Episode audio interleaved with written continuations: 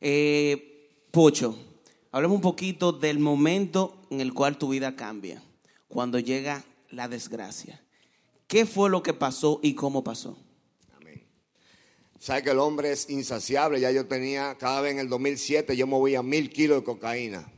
Mil kilos, 200 millones de pesos en ese momento. A 200 mil el, peso, el kilo. Pero cada vez que yo movía mil kilos, me pagaban 100 kilos.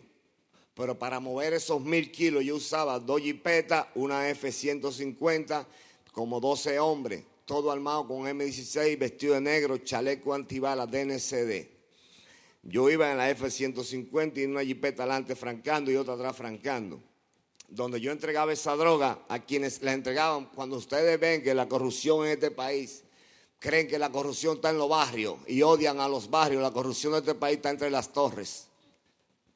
Aquí lo que pasa, tenemos muchos hombres que saben la verdad y tienen temor. El que, mire, el morir en Cristo es ganancia. Si yo fui guapo cuando, cuando Satanás controlaba mi vida, ahora, ahora que yo soy guapo, que es Jehová que me lleva de las manos. No le, tengo miedo, a ningún hombre, ni vengo a agradar a hombre. Yo vengo a agradar al que me salvó mi vida, al que me habló, al que se me reveló, porque cuando yo me quise matar en la cárcel, Él se me reveló con voz audible y me tumbó al suelo. Por eso soy obediente a la voz que me dirige día a día mis pasos. ¿Qué tú crees? ¿Que yo no tengo enemigos? ¿Dónde están mis enemigos? Pero ya yo no pertenezco al mundo. El impío huye sin que nadie lo persiga, pero yo camino tranquilo como un león, porque el león de la tribu de Judá está conmigo. Cuéntame un poco más de esa noche. ¿Qué fue lo que pasó que cambió tu vida? Sí, ese día nosotros fuimos, íbamos a buscar 800 kilos de cocaína, a dar un tumbe de droga. Pero cuando nos dirigimos a ese lugar, yo andaba en una Harley Davidson supervisando el tumbe de droga, pero los muchachos se metieron al lugar a tumbar la droga, pero se equivocaron de lugar y entraron a la empresa Palmalá Dominicana en el 2009. ¿Recuerdan eso? El, famoso asalto a la empresa Palmalá. No hubo ningún asalto. Nosotros íbamos a buscar 800 kilos de cocaína. Yo era millonario. Bienes raíces, tenía seis casas, fincas, solares. Vehículos tenía un dealer, JBC Autoimport, José Vargas Cuello era mío. Donde habían X5, 350Z, Ford Mustang B8. Porque mi dinero del narcotráfico yo lo invertía en propiedades inmediatamente. Porque como un capitán o un mayor va a meter al banco 20 millones de pesos. Yo tenía que invertirlo en propiedades y a nombre de segundo y terceros. Yo no podía tener nada a nombre mío. Pero como sea, un mayor andaba en una 350Z del año. Ningún militar que tú lo ves capitán o mayor o coronel, tú lo ves con, adquiriendo tantos bienes. Ve a ver qué está pasando, porque el sueldo de un mayor eran 14 mil pesos. ¿Entendieron? Entonces, así como muchos me juzgaron, me señalaron, cuando ese problema de la clase muy alta de este país dijeron que yo era una lacra. Hoy sin, hoy, sin embargo, yo fui limpio con la sangre de Jesucristo y los que me llamaron lacra están siendo acusados por desfalcar al país. ¿Me entienden? Pero esa noche nosotros fuimos, nos dirigimos a ese lugar y los muchachos entraron. Y yo digo que ya ese fue el momento que Dios envió la desgracia para meterme en su gracia. Yo predico por testimonio, por vivencias. Esa noche a mí dos mayores generales mandaron a matarme esa noche.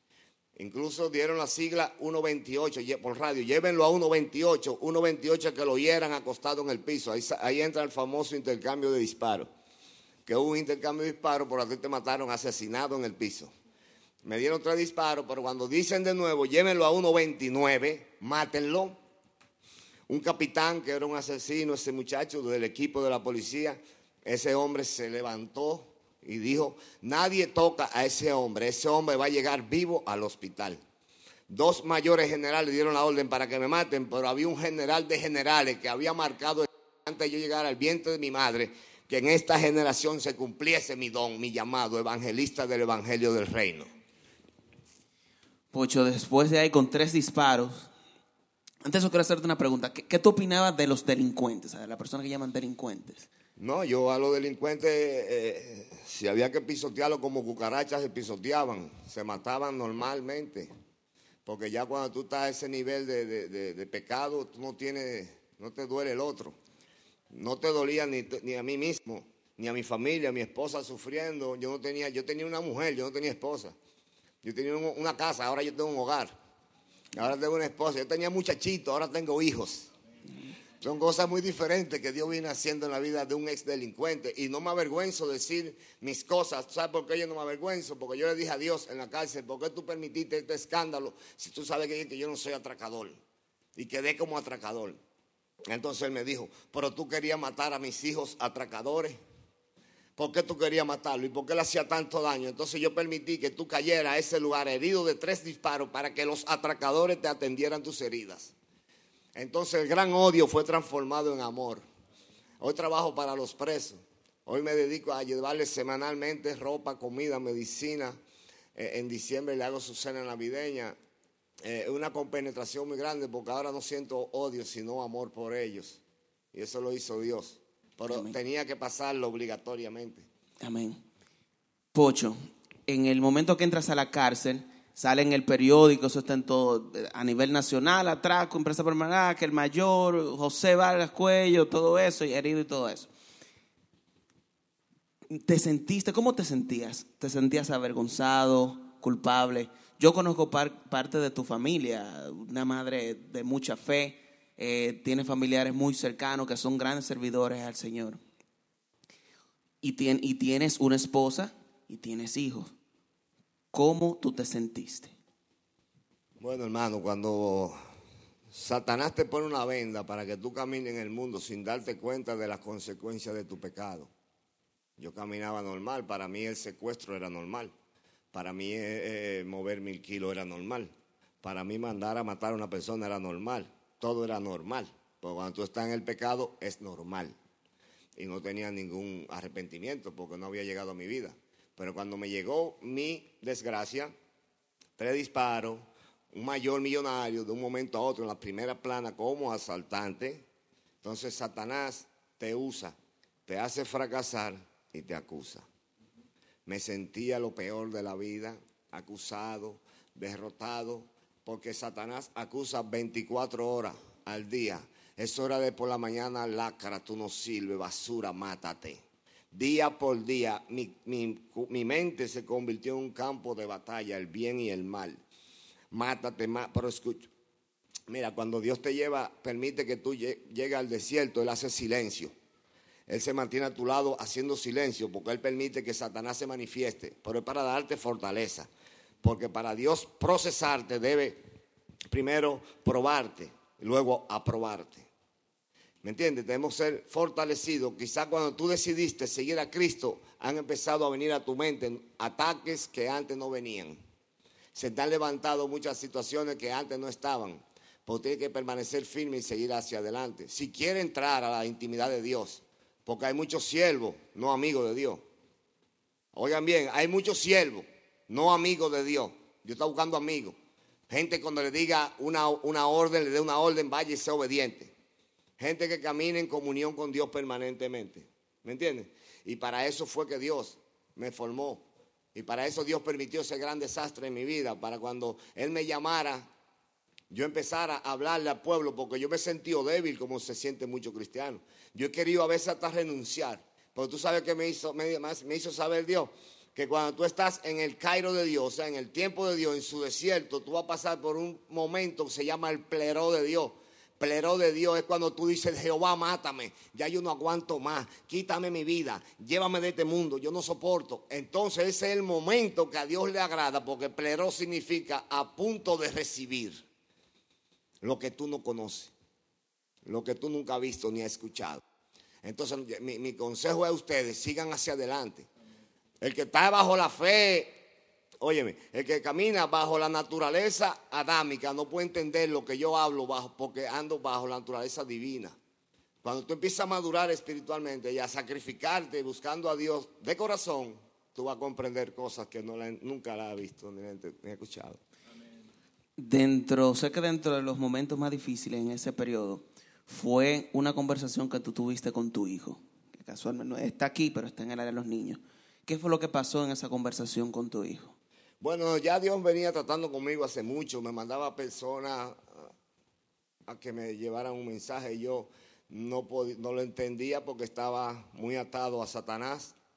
Pero ese día recuerdo que cuando yo iba a salir a la calle a hacer el trabajo que íbamos a hacer, mi hijo que nunca lo había hecho sale corriendo a la calle Él sale corriendo a la calle y me abraza las piernas con apenas dos añitos y él me dice, papi, no vaya, no vaya. Yo no entendía que era Dios que me estaba diciendo que no fuera porque me iban a matar. Pero después yo lo que hice fue violentamente, un hombre bebiendo día a día, empericado día a día, consumía cocaína todos los días. Tenía un kilo para mí personal abajo de mi, de mi asiento. ¿Entiende? Una vida muy descontrolada ya. Por eso yo le agradezco a Dios. Para muchos, graduarse en Harvard es un privilegio. Para muchos, graduarse en la OIM, UAS, cualquier universidad del país de las mejores, de más prestigio, es un gran privilegio. Para mí, al principio, la cárcel de la Victoria fue un lugar de tortura, de sufrimiento y de vergüenza. Pero después que Dios se manifestó con voz audible, ahí no hay rango, ahí no hay millones, ahí no hay profesión, ahí lo que hay es gracia de parte de Dios. Y hoy para mí la cárcel de la victoria es la escuela del maestro, el taller del alfarero. Amo la cárcel, amo lo que Dios hizo conmigo. Y si todavía sigo en proceso, de proceso en proceso, solamente le pido a Dios fortaleza para seguir hacia adelante haciendo su obra y haciendo su voluntad. Amén.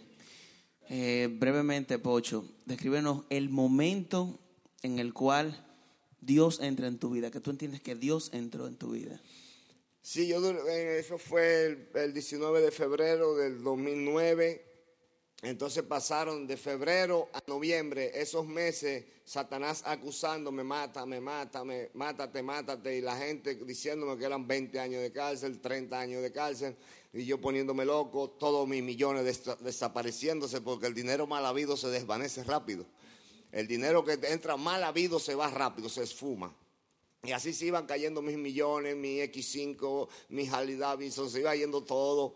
Y yo en la cárcel, atado a lo material, no podía entender lo espiritual. Pues entonces, en ese transcurso yo vivía sufriendo, amargado, muleta, arrastrándome con tres disparos.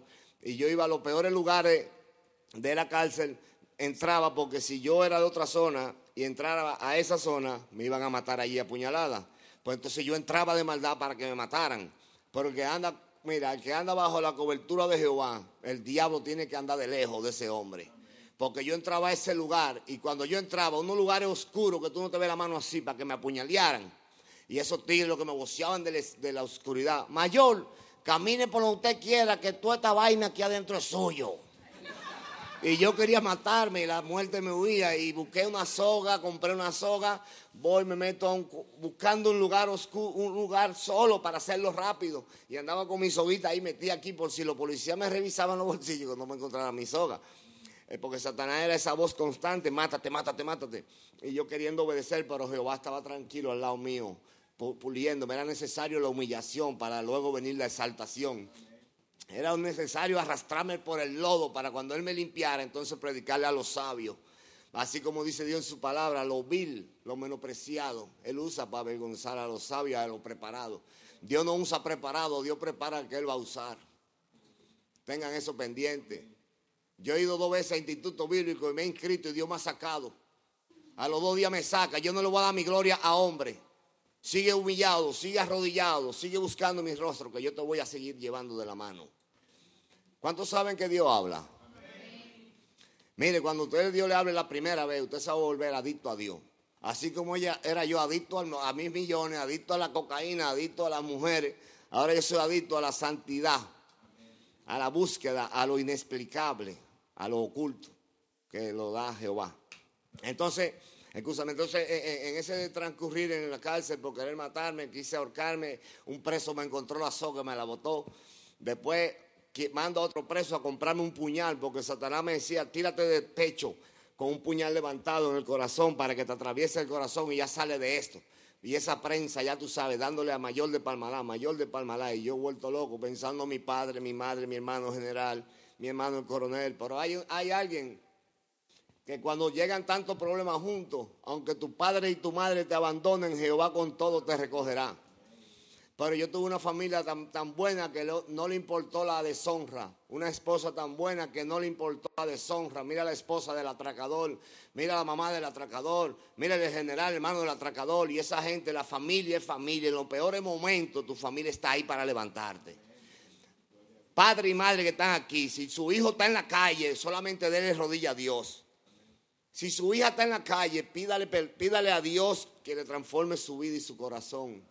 Y Dios va a escuchar esa oración porque mi mamá quería un hijo nuevo, mi esposa quería un esposo nuevo y Dios le dio de más. Un esposo evangelista. A mi mamá, un hijo evangelista. Eso lo hace el Señor porque tú le pides a Dios una cosa y Él te tiene otra más grande.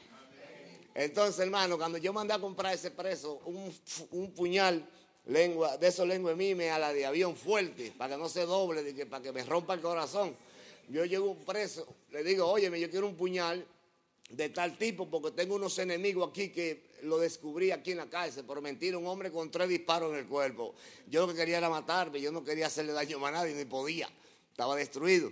Entonces ese muchacho, yo le pregunté por el precio y me dice, bueno, con 800 pesos. Y yo, mira, ahí hay mil, vete, cómprame un puñal de eso. Y él se fue. Yo estoy esperándole en una esquina. Cuando él viene allá para acá, viene con un primer teniente de la policía, jefe de allá, de, esa área, del patio. Entonces cuando viene se me para al frente y dice, mire Peremende, ese mayor me mandó a comprar un puñal porque tiene un enemigos. Y usted sabe bien que él no tiene ningún enemigo, nada. Él lo que se quiere matar. ¿Por qué? Porque él mandó, él está herido de bala. Y él era un príncipe, él tenía muchos millones y ahora está en este lodazal. Yo lo que voy a hacer es que me voy a robar estos mil, pesos y tenga el puñal Mire ese puñal que él quería comprar. Yo le traje eso para llantarlo a él, pero mentira, teniente, tenga, hable con él y aconseje a ese hombre que lo que quiere matarse. Y ese teniente empezó a darme, a hablarme, mira, que esto. Pero el que está atado por Satanás no escucha voz de hombre. Solamente escucha una voz que yo le escuché más adelante, ahora te lo voy a decir. Cuando mandé, fallé mi intento ahí también de matarme. Sigo hacia adelante buscando la forma. En eso ya van pasando las semanas, meses, ¿me entiendes? Hasta que llegué a noviembre. Una, oye, me, puse seco, no comía, oye, me deshidratado, una carabela, ya, desastre, la muerte sobre ti. Dice la palabra que Dios te levanta del polvo, del lodo, te limpia y te hace sentar con príncipe. La Biblia se, se, se cumpliendo día a día. Desde la generación pasada, de generación a generación, seguirá cumpliéndose en nosotros. Entonces cuando yo recuerdo que Satanás me dijo, por envenénate. Yo, ¿verdad? Hablé con un policía, hablé con un policía, le regalé 500 pesos. Al otro día tenía yo mi veneno en la cárcel. Yo le dije a ese policía que ese veneno era para matar a unos tigres que me, habían hecho un daño ahí adentro y lo iba a envenenar. Pero, oye, las autoridades mandan a buscarme mi, mi veneno. Al otro día tengo yo mi veneno. En la cárcel de país entra la droga y los puñales y todo lo que hay porque lo entran los mismos policías. Ningún hombre entra allí nada porque lo revisan bien. Y muchos dirán, ten cuidado como tú hablas, tú vas a tener problemas. Y yo, ¿problema de qué? El que anda con Jehová no teme a nadie, le dije. Él me llamó para que predique las cosas como son. Diga las cosas como son, sin miedo, sin temor. Entonces, cuando tengo ese veneno, yo espero el coronel de la cárcel, Reynoso, un hombre bueno, ese hombre vio mi situación. Él me dijo, óyeme, yo te voy a dejar que te traigan a las seis y pico de la tarde porque te está afectando la cárcel. Ponte a comer.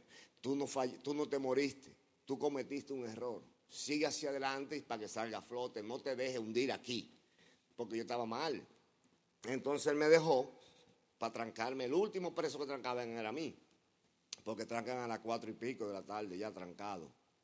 Entonces, cuando en esa fue la situación, el momento que Satanás me decía, ahora es, porque tú vas a estar solo. Digo, sí, ahora es. Y yo cojo mi veneno, trancaron a los presos, rápidamente preparo mi vaso fon, le echo veneno, llené ese vaso, mire, llenecito. Le eché agua y me Cuando voy a beberme ese veneno, el olor era tan fuerte que me iba a tumbar del veneno. Y vuelvo, hago el intento, pero me tapo la nariz y me bebo ese veneno entero, entero, entero, entero, entero, entero. ¡Pum! Y solté el vaso. Y ahí caí. Me dicen los presos que ellos me cargaron y me llevaron al área médica. Ahí hay un área médica que dice área médica. Ahí no hay nada de médico. Ahí no hay nada, ahí no hay curita, ahí no hay nada, nada, nada, nada. A los presos tratan como perros en este país. Aquí no hay derecho humano. El hombre falló, pero tiene derecho a un perdón. No puede ser pisoteado por la sociedad. El hombre, el, hombre falla a diario, inclusive, hombres de Dios. Pero tenemos derecho a humillarnos a Dios. Yo le pedí un millón, eh, perdón a Dios y a la sociedad. Que me perdonen porque yo no sabía lo que hacía. Hoy me acuerdo de mi pasado y me da vergüenza.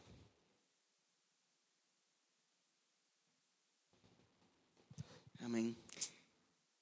Pocho, ya para concluir,